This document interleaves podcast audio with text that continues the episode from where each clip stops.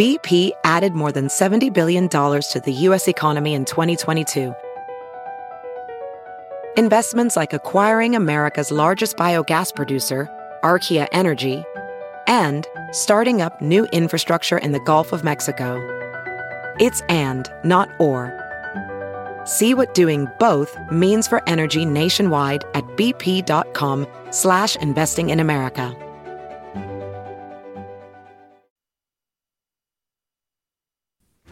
Straight ahead on the insiders, when it comes to local politics, there's been a lot of focus on whether Des Moines' longest serving mayor can hold on to his seat by defeating former state senator Jack Hatch in that runoff in two weeks.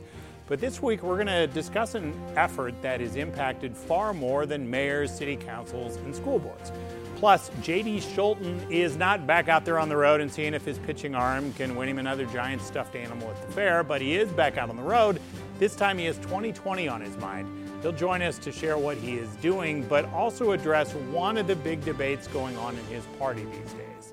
And in the Insiders Quick Six, counting your seats. Welcome to the Insiders. When you vote for a mayor, a city council member, or for a position on the school board, does a candidate's political party affiliation matter? These positions are traditionally nonpartisan but Polk County Democratic Chair Sean Bagniewski sent out this congratulatory tweet after this month's local elections. He wrote, Before that election, 37% of city council seats in Polk County were held by Democrats. Now it is 60%. And he goes on to give full credit if you recognize that Twitter hashtag. That is Judy Down. She's the executive director of the Polk County Democrats now. She has not only served in that position, but also served on the Urbandale School Board. School Board this is the first time you've been here, right? Yeah, it's the first time. Thanks for being here on the Insiders. Thanks for having uh, me. We went back to the Wayback Machine because Craig Robinson hasn't actually been here for a little while. He founded the conservative website, theiowarepublican.com. But Craig, in another previous life, was also the political director of the Republican Party of Iowa. So thanks for coming back. Glad to be back. All right, since you get the Twitter shout out here, um, well, talk about what was done here. So you all did make an effort to recruit some candidates and really get in at the most local level. Why? We did because we need to work on our base. And it's something to credit, to give full credit to the Republican Party. They have invested in supporting candidates down ballot for decades. And it's something Democrats traditionally haven't done a very good job at.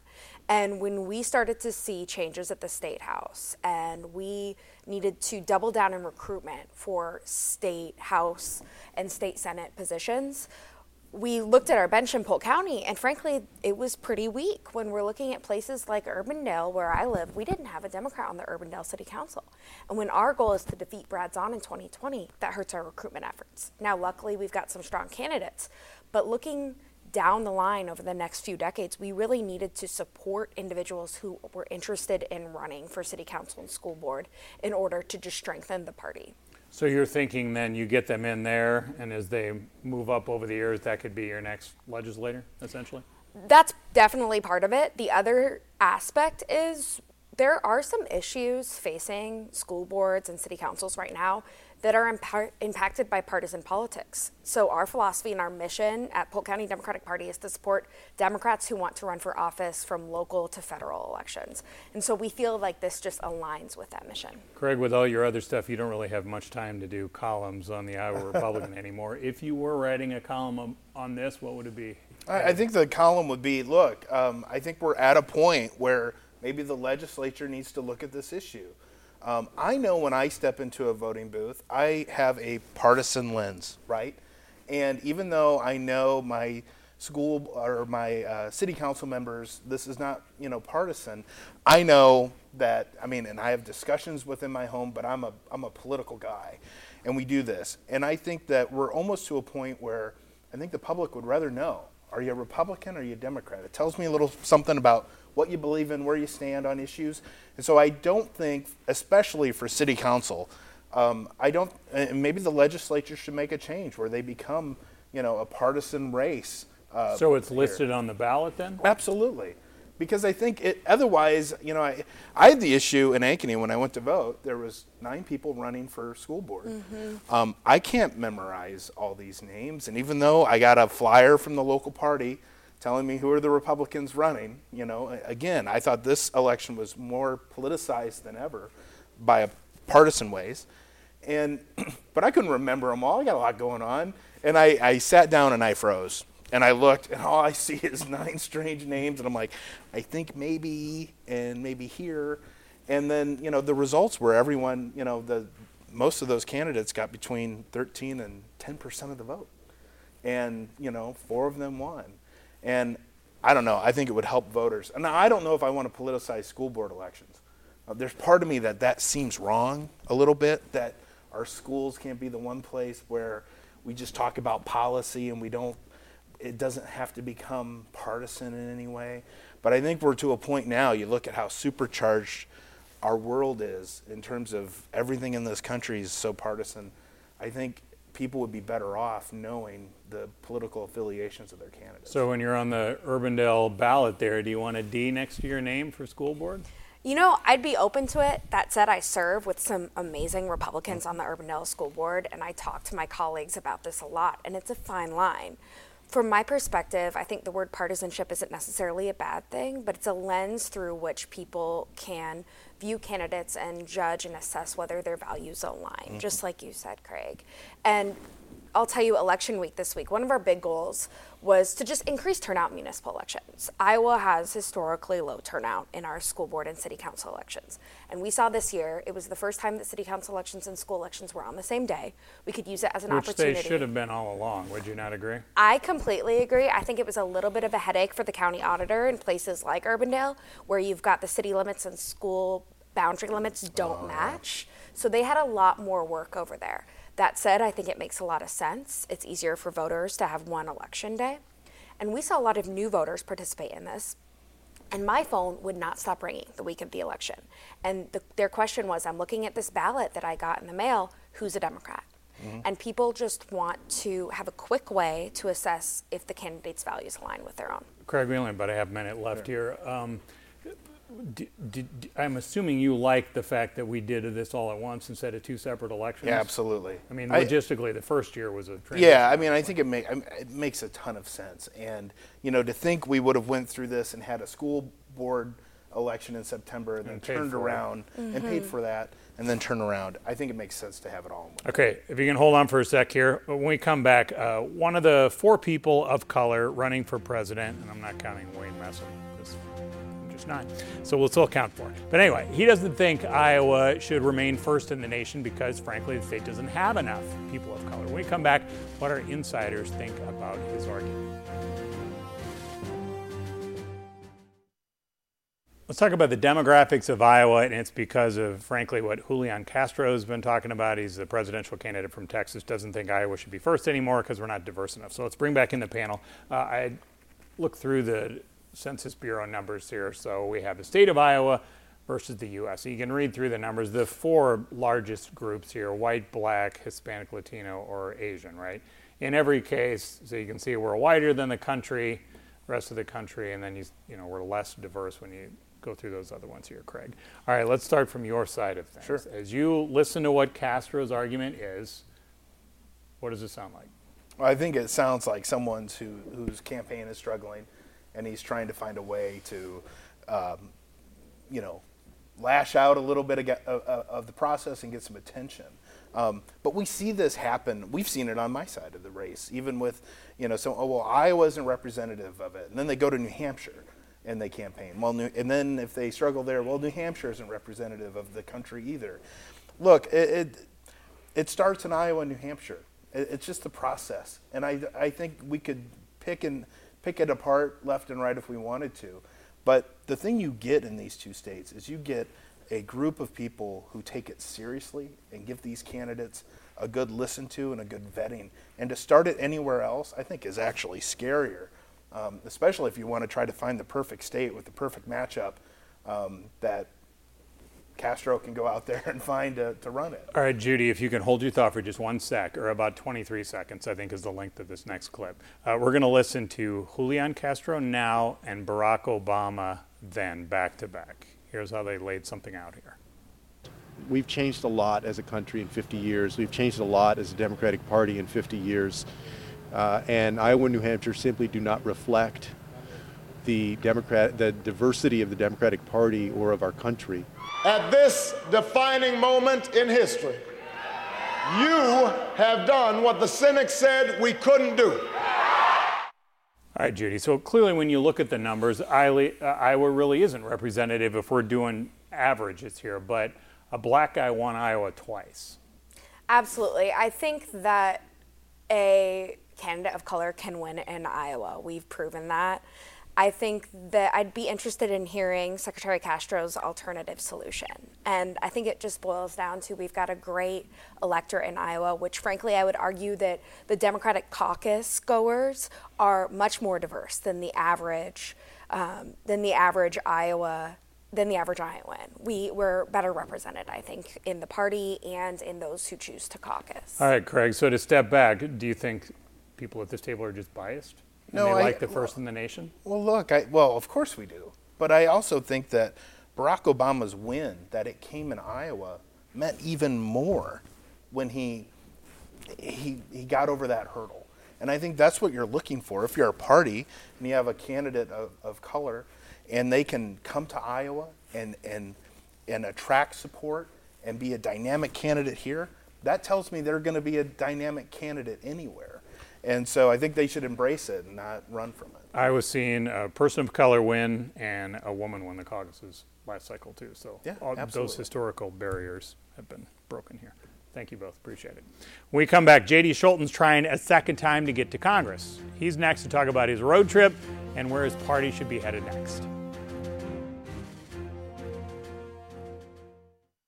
On the road again. Back in 2018, J.D. Scholten used his trusted companion, his RV that he named Sioux City Sue. They traveled the 4th Congressional District. He ended up losing narrowly to Republican Congressman Steve King in that race for Congress.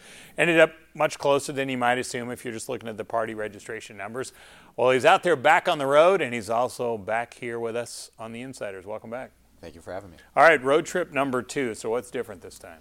Uh, a lot of it is uh, the same old, same old. We felt we just ran out of time last time. When you move the needle 24 points, which is third most of the nation in the nation amongst all challengers, uh, we, we did a lot of things right, but we just were limited on time, and so we picked up right where we left off. Uh, we're currently on our first 39 county tour, going to towns of under a thousand people. Uh, call it the Don't Forget About Us tour, and it's been amazing. And uh, the RV's up and running, but a little bit of an exhaust issue, but for the most part, it's running pretty smoothly. Uh, not your exhaust, but the RV's exhaust. Yeah, exactly. Get tinkered with here. Hey, when you're uh, traveling around here, you know, we're right in the middle of these impeachment hearings. How yeah. are people back home talking about this, and what do they want to see? Yeah, so we've had about 20 of these town halls, uh, and I've only been asked about it one time.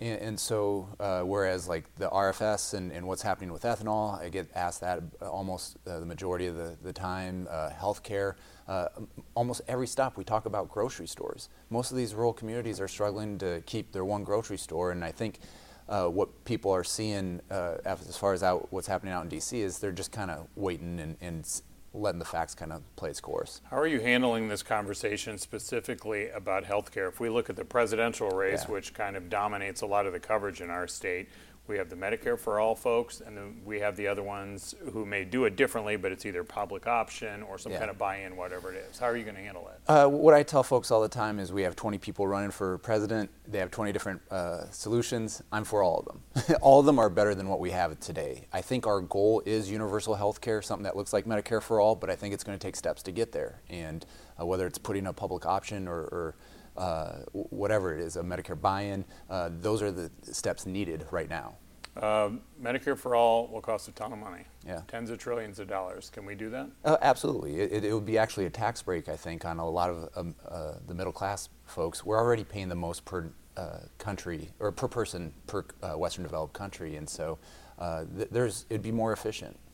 Um, when you talk about the future of education with the people in the 39 county district there, that's another one where the candidates have a divide here, right? Whether we do full on free tuition yeah. for everybody to go, both community college and four year, or whether we just expand help maybe with Pell Grants or right. refinancing, that kind of thing. How are you going to handle that? Uh, I'm more for the expand the Pell Grants. Uh, I think we should have free uh, community colleges. Our needs in the fourth district are we need uh, uh, people who go into technical fields, uh, that's that's the biggest demand that we have right now. And so I see so many kids going off to college, uh, getting a four-year degree, and then going back to Sioux City to work twelve dollars an hour with no benefits. Whereas kids who go straight into the workforce working for a union, they're making sixty, seventy thousand uh, dollars in the first couple years. And so uh, it, it, makes sense that we promote what our needs are right now. And then we need to have in Iowa or in the fourth district, we need to have an economy that can absorb our college students. Right now, we don't, and so that needs to change. Uh, with this talk about this tuition-free college, it really comes down to the debt, right? Right. So, is there something we should be doing? You know, you have people like Bernie Sanders, Elizabeth Warren saying essentially wipe away, the government will just right. wipe away most of your college debt. Uh, they may have income. I think Warren's is 100,000 is the way she caps it. You have to make less than 100,000. Is that something we should do or should we help you more on the front end? Well, I think there's a lot of uh, things that are going around right now. And you see what, what student debt is happening, it, it's crippling a generation. And it's the number one debt we have right now. And, and you combine that, we have in the fourth district, we have uh, farm debts at an all-time high as well. And, and so I think uh, we're just getting ourselves as a society more and more into, into debt, and we, we need to find solutions because right now uh, a lot of whatever sector you're at, uh, we're, we're, struggling in a lot of different ways. When you go back into the smaller communities, those that even today are still dominated in the agriculture sector, mm-hmm. what is the? Can you evaluate their health right now? What's their financial health? Uh, I mean, we're seeing folks who uh, I know a family friend who has uh, on a Century farm, and the father was about and to. you have retire. farm in your family? Yep, we have a we rented out to a, a family friend, and uh, they're they're they're finding they're trying to find solutions. Uh, they're I know a lot of farmers out there are, are putting some of their land into rent to help uh, with the cost and everything. But if we ended tariffs, uh, this is a, a, narrative that I don't think gets talked about enough. If we ended tariffs tomorrow, which it doesn't look like it's going to happen, but if we did, farmers are still suffering because of the market consolidation. Uh, if uh, I'm if we're thinking about, or my campaigns, my, or myself thinking about endorsing a candidate for president, the one thing that is my litmus test is to make sure that we have strong antitrust in our in our uh, uh, agriculture fields. Because right now, whether it's the inputs that are squeezing the farmers, or on the on the other side too, there's not enough markets. Have you met with everybody or talked with everybody in your field yet? Uh, in the Democratic side, yeah, mm-hmm. for the most part. Well, we got two new ones. sure, yeah, I know that, and by the, by the time we get done talking, somebody else will probably probably join the race. But are you are you seeing any difference in the conversation with these folks right now than maybe when you ran the first time? In the sense, are they looking more outside Des Moines, Iowa City, Cedar Rapids? Are they looking at that northwest quadrant, the smaller communities, do they get that? I would say that a lot of them have really put forth an effort of going out to western Iowa, which I'm extremely appreciative. Um, and, and that's the biggest thing that I'm trying to do is pull them away, pull them, and also talk about rural uh, issues. And, and that's, I, I, feel there's such a huge opportunity because when I go out there and, and, I mean, we modeled our campaign after my two political heroes, Berkeley Bedell and Tom Harkin, and, and just getting out there to the people, proving you're trustworthy, and proving that you're going to fight for your constituents, you're going to earn votes. And that's what I'm telling these presidential candidates is don't forget rural. Don't forget Western Iowa because uh, there's a lot of votes to be had. You start looking at the polls, and early, we're three months out, but it's a race between Joe Biden, Elizabeth Warren, Bernie Sanders, and Pete Buttigieg, and everybody else is far behind. Now, of course, if we know our caucus history, there's plenty of time for people to collapse and others to surge here. Yeah. What kind of pressure are you under from these campaigns to endorse? I mean, they've reached out, but at the end of the day, I've told them all the same thing. In 2019, I'm focused on our campaign, getting that off the ground, and then we can talk in, in 2020. But again, uh, I'm not a big fan of litmus tests, but I'm, I have to say that if, if they're not for uh, enforcing our antitrust laws in agriculture, I, am not uh, going to be endorsing them. So there's a chance you'll endorse early yeah. in 2020, but you still have to weigh it? Yeah, I, I mean, I'm I, I want to be a participant as much as everybody else. I, I, I personally love the caucus. And you're going to caucus? Uh, yeah. So I, you'll get outed then at that yeah, point, right? The way yeah. the Democrats do it. We'll all find out who you like. Yeah. I mean, if folks want to come to, uh, well, I, I still call it Hayworth, but now it's East Middle and Sioux City, uh, they're more than welcome to see what I'm going to do. Uh, I know you're not going to show your cards, but what's your short list? How many people are on it? Uh, there's, there's three people. All right. all right. I have six questions for you next. When we come back, quick six time. Sounds good. So hang with us. All right, so in light of that, up next, Iowa's diversity, making the really rich pay up and counting your Z's. JD Scholten's back with the insiders. Quick six straight ahead. Time for the insiders quick six. So early in the show, we talked about Julian Castro doesn't think Iowa's diverse enough to go first in this presidential process. Is he right? Uh, I think we need to start looking outside the box a little bit in the fourth district. That means reaching out to the Latinx community a little bit more, and so uh, on some level, I think there might be. But we should still go first or not? I, I think so. I'm, I'm biased. All right. Question two: Is it time to have a wealth tax? I, I, think we need to hold a lot of people accountable, a, a, lot of the wealthy folks, and when we're not, the rest of the nation's not coming up behind. So I, I think it's something to be considered. Uh, question three: Should there be some kind of federal ban on these flavored e-cigarettes that the Trump administration's looking at? Yeah, I, I think the CDC. Uh, we should uh, f- put research into that and, and see uh, what they decide. I, am personally, I've never smoked a cigarette in my life, so I'm not the, the person to be answering that.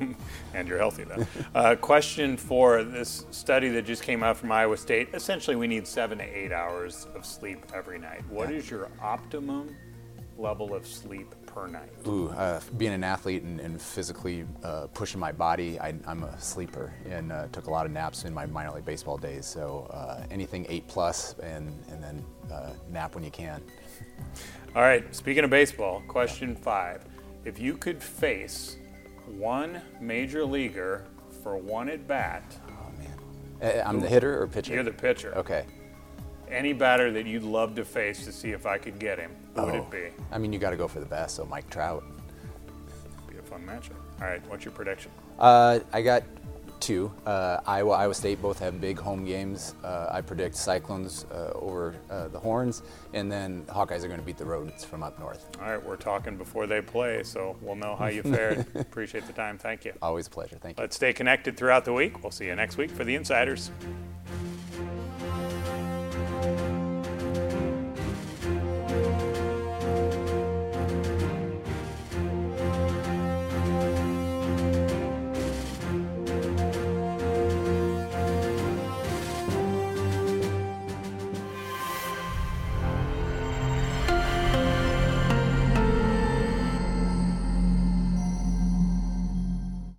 Around. You can find cars like these on AutoTrader, like that car riding your tail.